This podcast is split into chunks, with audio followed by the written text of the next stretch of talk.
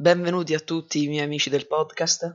Oggi sono qui a parlare della prima squadra, direttamente in ordine alfabetico della Premier League. Per ogni squadra farò un breve approfondimento di non più di 10 minuti. Spero che questo format vi piaccia. Oggi infatti si parla di Arsenal. Arsenal che quest'anno ha investito tanto, un po' come gli altri anni, però quest'anno un po' di più, ed è andato a puntellare una rosa eh, con cui mancava qualche elemento uh, un Arsenal che ha comprato Pepe, un Arsenal che è riuscito a riconfermare sia la Cassette che Aubameyang, veri trascinatori di questa squadra, che ha investito tanti soldi per Saliba, difensore classe 2001 fortissimo del Sant'Etienne, lasciandolo però lì almeno per un anno per fargli, farlo giocare un po' di più, fargli fare un po' di esperienza che sicuramente non gli fa male, però è uno dei prossimi prospetti più forti al mondo, sicuramente, perché 2001 è un difensore completo che gioca con uh, la visione di un veterano, quindi sicuramente se non è quest'anno l'anno prossimo sarà un perno titolare dell'Arsenal.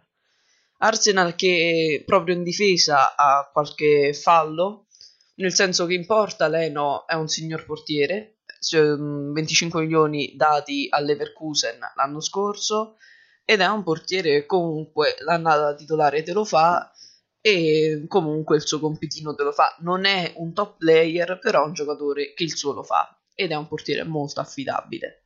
In difesa invece inizia ad esserci qualche buchetto, nel senso che l'acquisto di Tierney è ottimo, rispecchia la filosofia di Emery, eh, terzini veloci, eh, rapidi che vanno a sovrapporsi in attacco, squadra molto offensiva ma che all'occorrenza possono recuperarti e fermare i contropiedi avversari.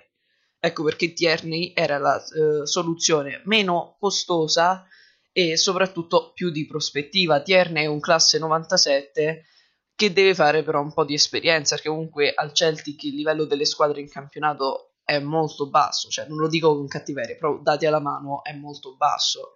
Quindi bisognerà vedere se riuscirà a confrontarsi con una grande realtà come la Premier League. Comunque, nonostante ciò, è comunque un fior di terzino. Stesso discorso si può fare sulla fascia destra invece per Bellerin.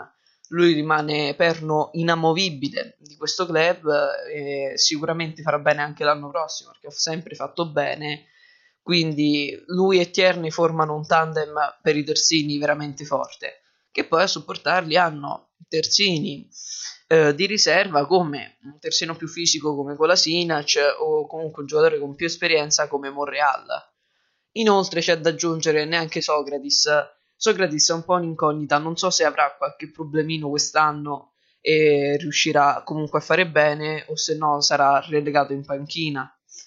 Comunque la difesa è proprio quello, l'aspetto su cui l'Arsenal sicuramente a metà anno andrà a ritoccare qualcosa. Avrei pensato anche a un richiamo di Saliba volendo, qualora facesse veramente bene fino a gennaio. Passando al centrocampo invece bisogna prima fare un piccolo discorso. Il modulo che usa Emery è un 4-2-3-1, quindi bene o male servono due mediani, un mediano, una mezzala bassa, un metronomo e un regista.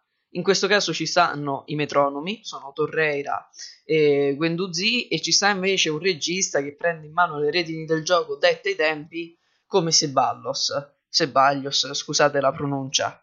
Inoltre c'è il gran capitano Chaka che il suo lo fa, magari ha avuto qualche acciacco negli ultimi anni, però anche lui è un regista ottimo, icona di questo club.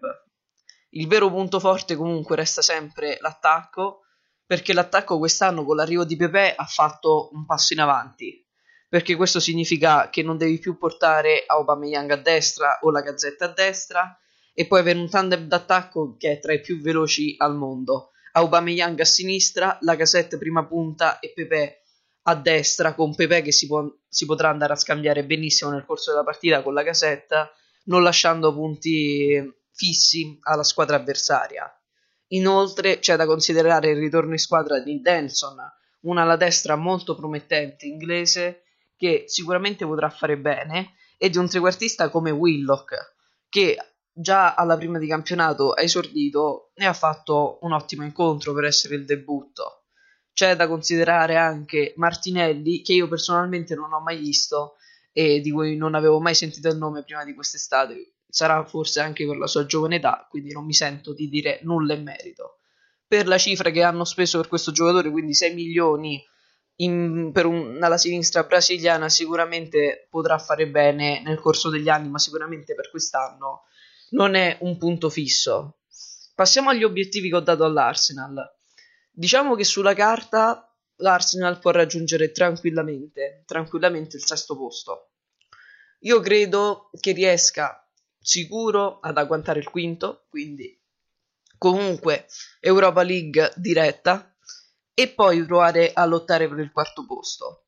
Secondo me in Premier le gerarchie inutili, cioè, sono già scritte in avanti. Quindi Manchester City e Liverpool che stanno un livello avanti, che sono due squadroni, due corazzate tra le più forti al mondo, che come hanno lottato l'anno scorso lo faranno sicuramente anche quest'anno. Quindi i primi due posti se ne vanno.